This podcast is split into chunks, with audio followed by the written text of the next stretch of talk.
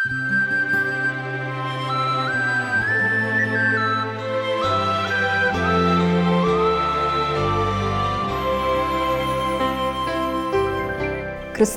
மிகவும் பிரியமானவர்களே கடந்த நிகழ்ச்சியில் நாம் ஆதியாகமும் இருபத்தி ஓராம் அதிகாரம் பன்னிரெண்டாம் வசனம் முதல் இருபத்தி இரண்டாம் அதிகாரம் பத்தாம் வசனங்கள் வரையிலுள்ள பகுதியை தியானித்தோம்.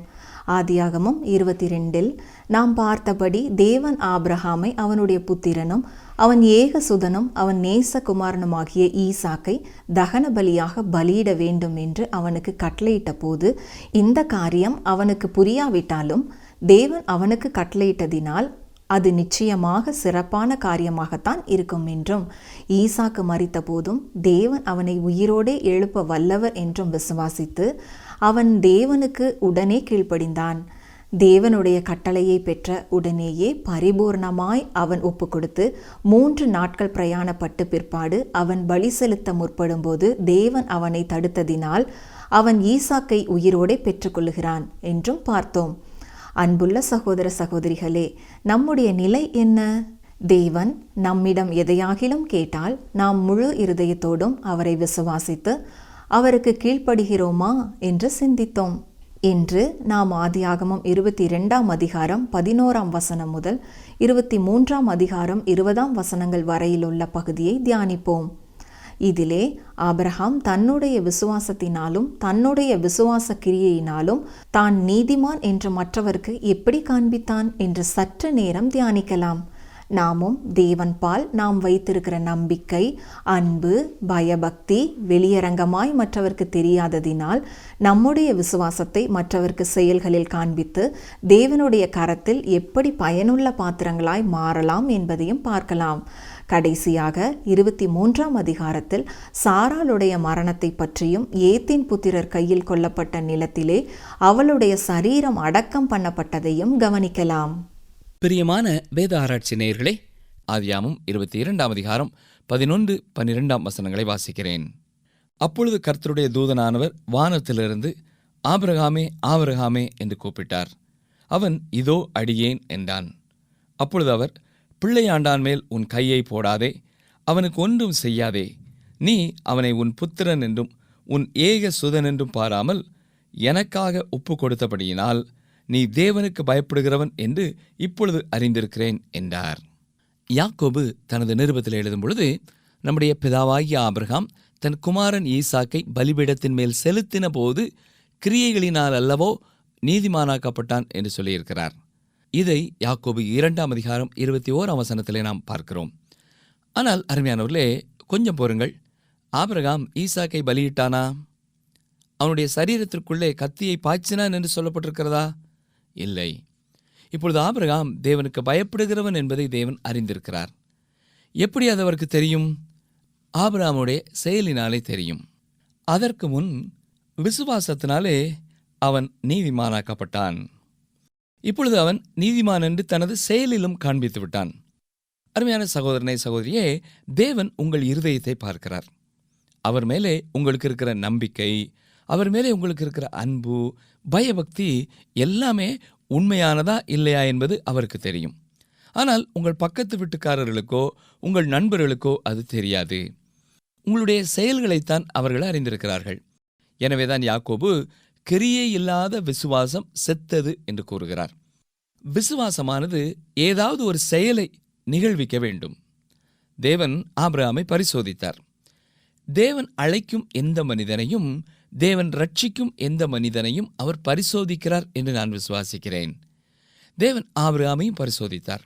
இன்றும் தன்னுடைய பிள்ளைகளாய் இருக்கிறவர்களை அவர் சோதிக்கிறார். உங்களையும் என்னையும் அவர் பரிசோதிக்கிறார்.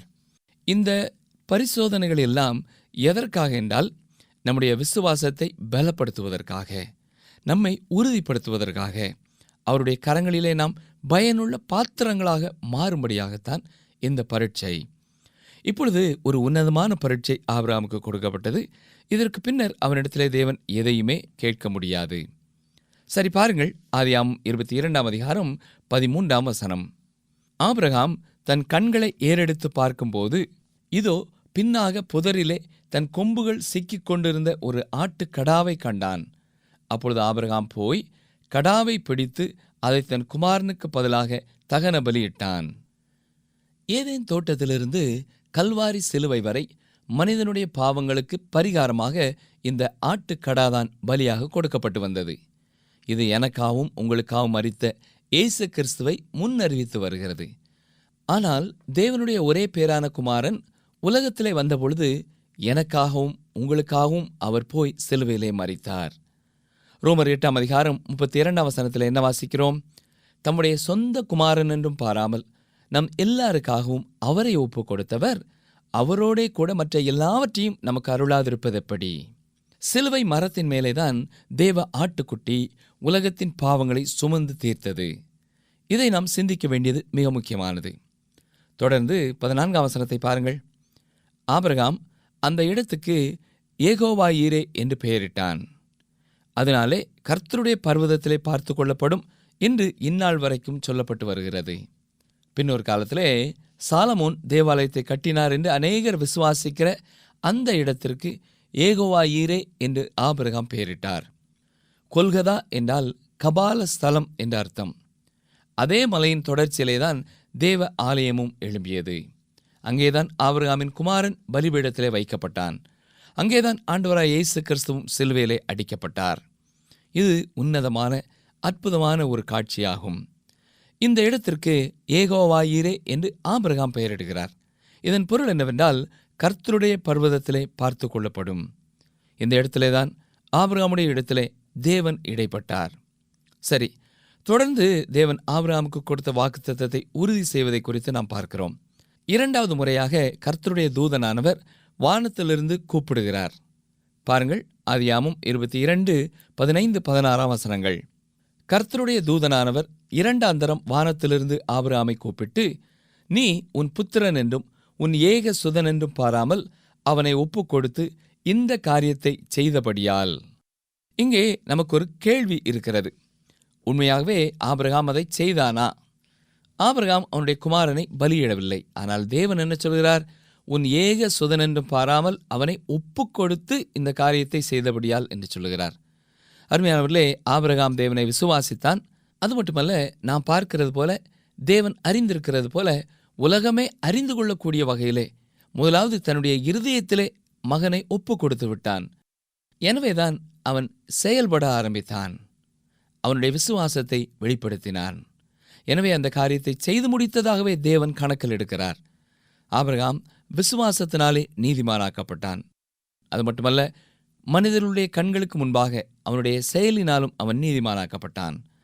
தன்னுடைய இருதயத்திலே விசுவாசம் உண்டு என்பதை செயலிலே வெளிப்படுத்தினான். கவனித்தீர்களா? உன் ஏக சுதனென்று பாராமல் இதைத்தான் புதிய ஏற்பாட்டிற்கு வரும்பொழுது தேவனுடைய ஒரே பேரான குமாரன் இயேசு கிறிஸ்துவை குறித்து நமக்கு சொல்லப்பட்டிருக்கிறது. எனவே தேவனும் தமது ஒரே பேரான குமாரனை நமக்காக ஒப்புக் கொடுத்தார் இந்த நிகழ்ச்சி மூலமாக யார் ரட்சிக்கப்பட வேண்டுமென்றாலும் இந்த இடத்திலே ஒரு மனிதன் அனுப்பப்பட வேண்டும்.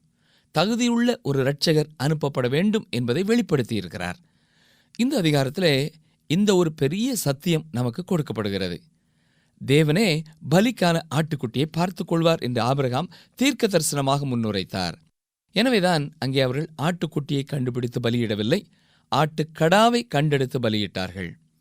ஈசாக்கை பலியிடுவது தவறு என்பதனாலே தேவன் ஆபிரகாமின் கரத்தை தடுத்து நிறுத்தினார். என்றாலும் ஆயிரத்தி தொள்ளாயிரம் ஆண்டுகளுக்கு பின்னர் ஆட்டுக்குட்டியாகிய இயேசு கிறிஸ்துவை தேவன் ஒப்புக் கொடுத்தார் தேவன் ஆபிரகாமுடைய குமாரனை பலியிடாதபடி தடுத்து நிறுத்தினார். ஆனால் தனது சொந்த குமாரனை எனக்காகவும் உங்களுக்காகவும் அவர் விட்டு கொடுத்தார். ஆதியாமம் இருபத்தி இரண்டாம் அதிகாரம் பதினேழு பதினெட்டாம் வசனங்களையும் பாருங்கள்.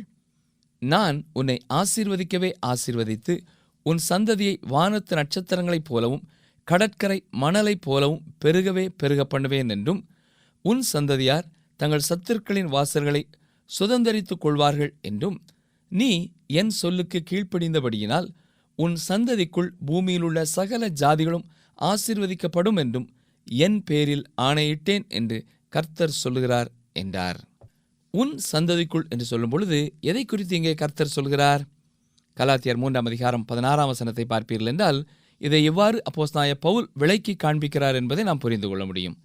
வாசிக்கிறேன் கலாத்தியர் மூன்றாம் அதிகாரம் பதினாறாம் வசனம். ஆபிராமுக்கும் அவனுடைய சந்ததிக்கும் வாக்குத்தத்தங்கள் பண்ணப்பட்டன. சந்ததிகளுக்கு என்று அநேகரை குறித்து சொல்லாமல் உன் சந்ததிக்கு என்று ஒருவனை குறித்து சொல்லியிருக்கிறார். அந்த சந்ததி கிறிஸ்துவே.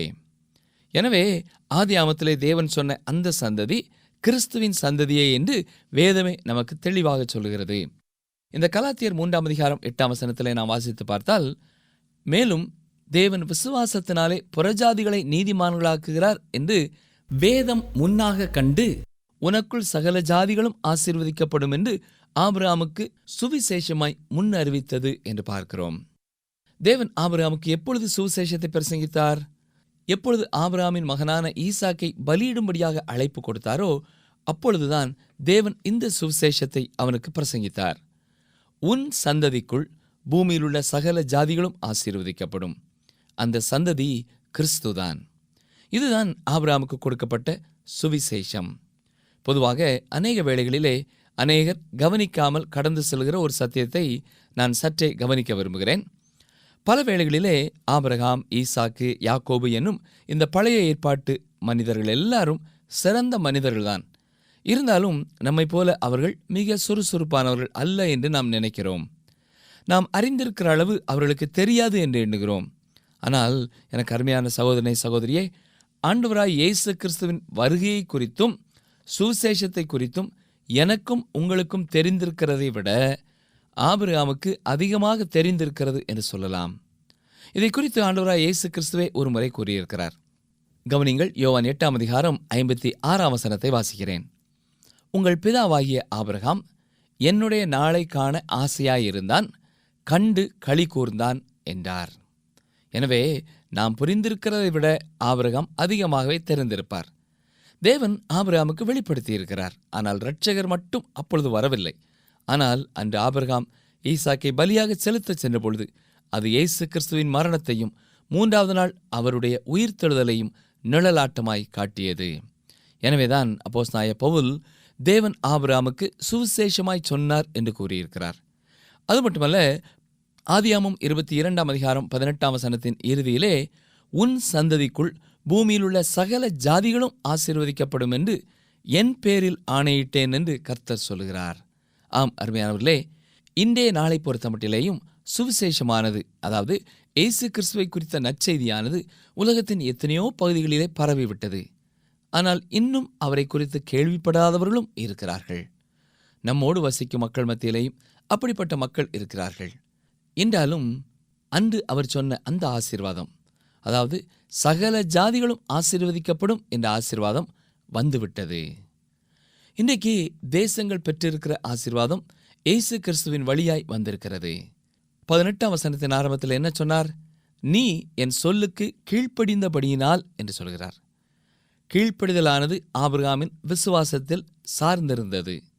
விசுவாசம் எப்பொழுதுமே ஒரு செயலுக்கு நேராய் நம்மை வழிநடத்த வேண்டும். ஏனென்றால் கிரியை இல்லாத விசுவாசம் செத்தது.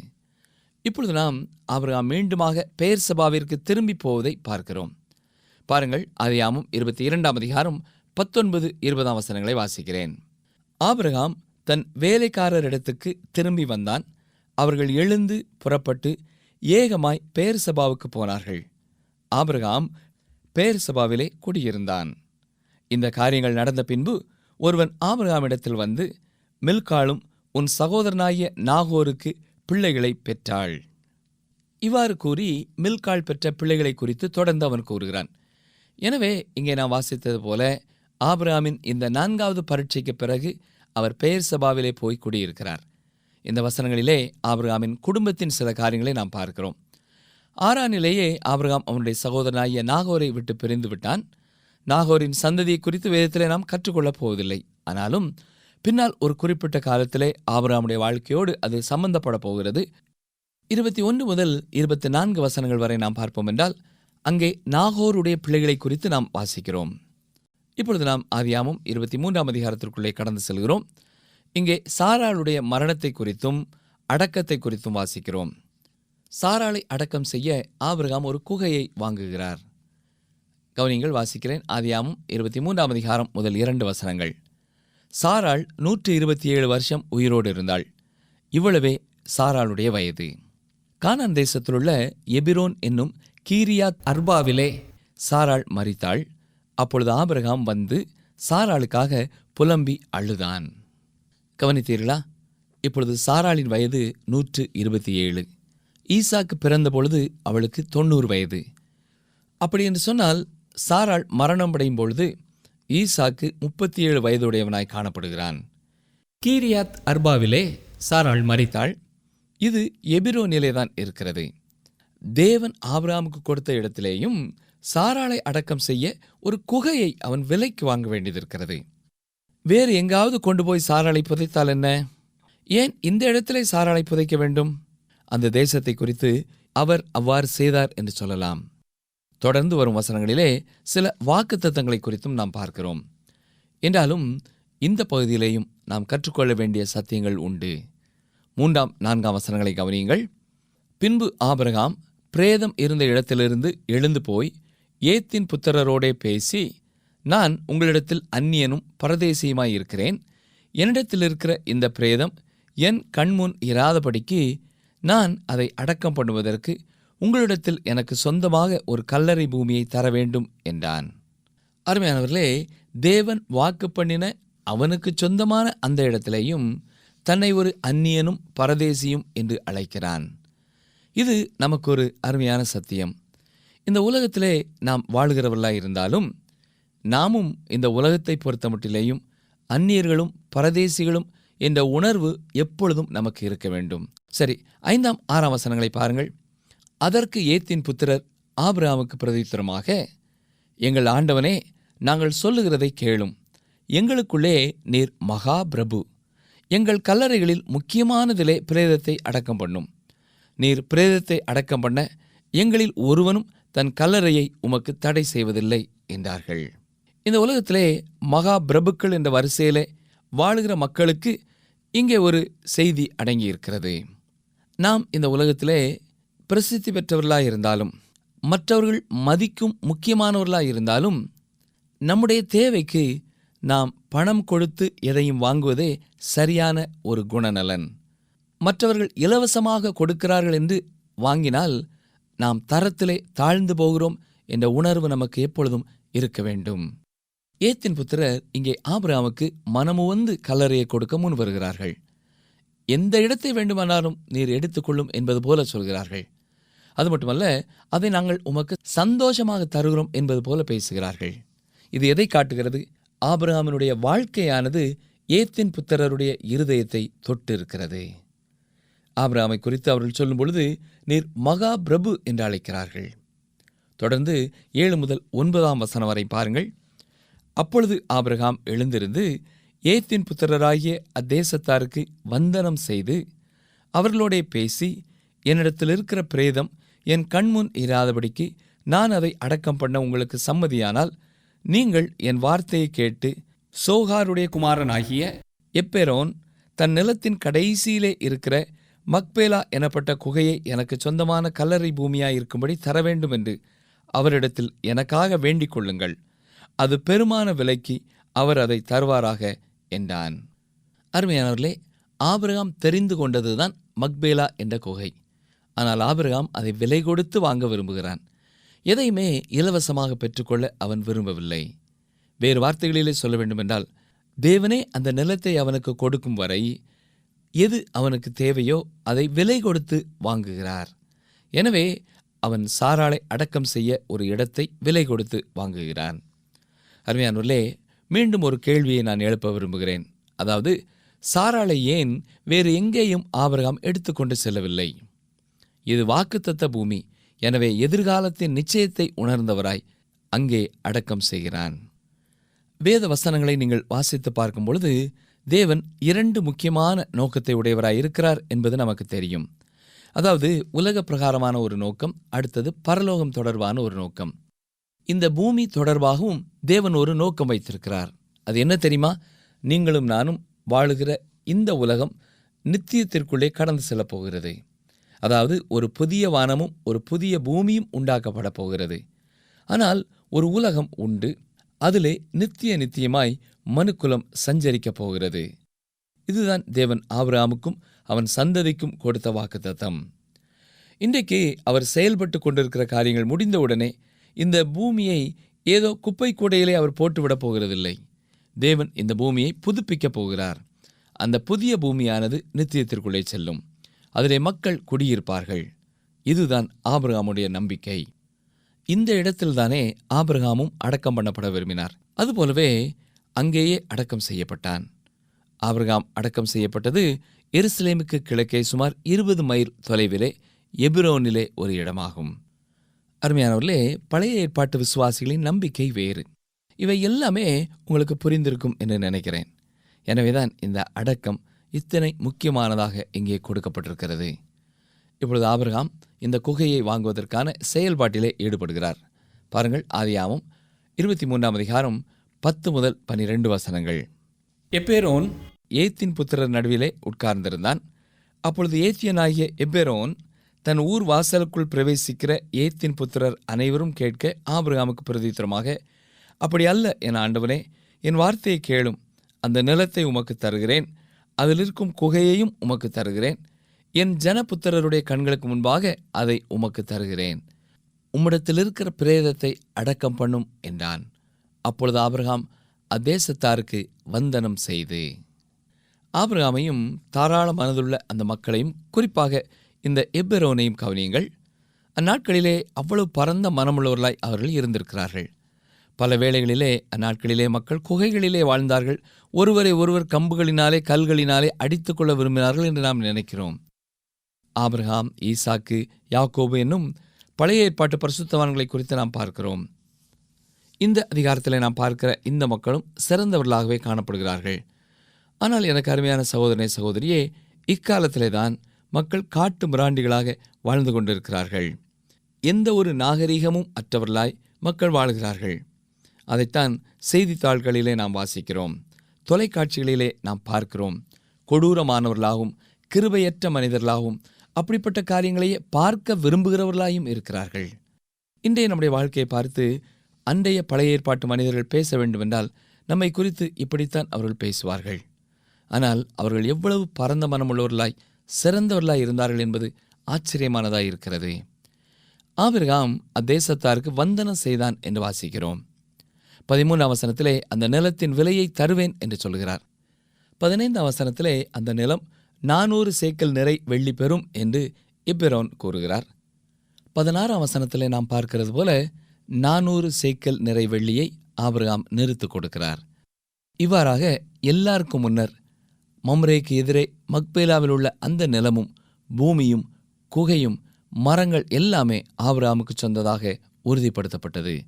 எனவே அந்த இடத்திலே சாராளை அடக்கம் செய்தார்கள். இருபதாம் வசனத்திலே பார்க்கிறது போல இந்த நிலமும் குகையும் ஆபிரகாமுக்கு சொந்த கல்லறை பூமியாக உறுதிப்படுத்தப்பட்டது. இந்த இடத்திலே தான் எபிரோனிலே ஒரு மசூதி கட்டப்பட்டிருக்கிறது. உலகத்திலேயே ஒரு முக்கியமான மசூதி அது என்று சொல்லப்படுகிறது. காரணம் என்னவென்றால் அரபியர்கள் அத்தனை பேருமே ஆபிரகாமை தங்களுடைய தகப்பனாக பார்க்கிறார்கள். நிகழ்ச்சியை கேட்ட எனக்கு அருமையான சகோதரனை சகோதரியே இன்றைய நிகழ்ச்சியிலே பரிபூர்ணமாய் தேவனை விசுவாசித்து தன் சொந்த குமாரனையே பலியிட அர்ப்பணித்த ஆபிரகாமை நாம் சிந்தித்தோம். அப்படி பரிபூர்ணமாய் அர்ப்பணிக்கும் பொழுது தேவன் அதை பொருட்படுத்து ஒரு ஆட்டுக்கடாவை பலியிடும்படியாக கொடுத்தார். மட்டுமல்ல ஈசாக்கின் இந்த பலிபீட நிகழ்ச்சியானது கிறிஸ்துவின் மரணத்திற்கும் உயிர்த்தெழுதலுக்கும் நிழலாட்டமாய் இருக்கிறது என்பதை சிந்தித்தோம்.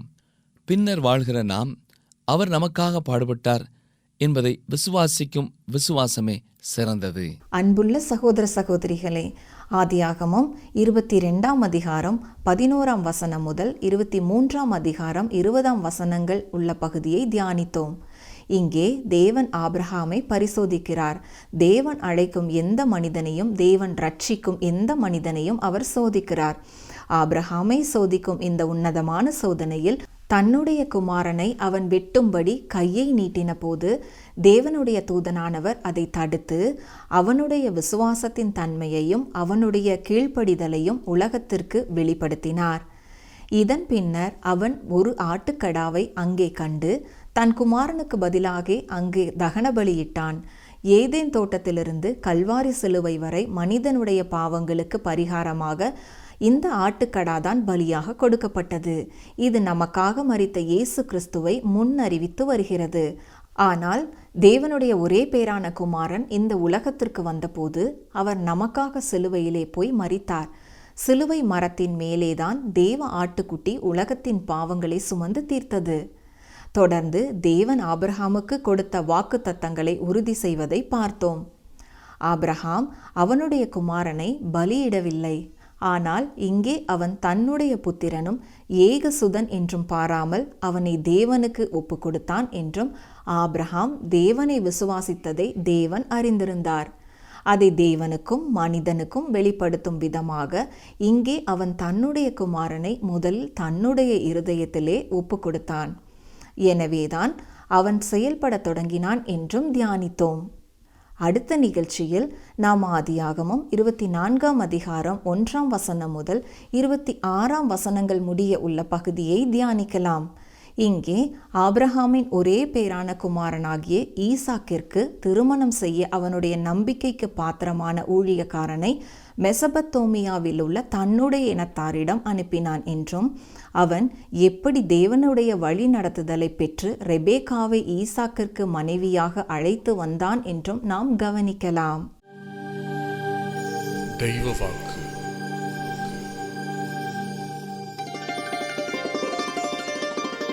தேவரீர் சகலத்தையும் செய்ய வல்லவர். நீர் செய்ய நினைத்தது தடைப்படாது யோபு நாற்பத்தி இரண்டு இரண்டு.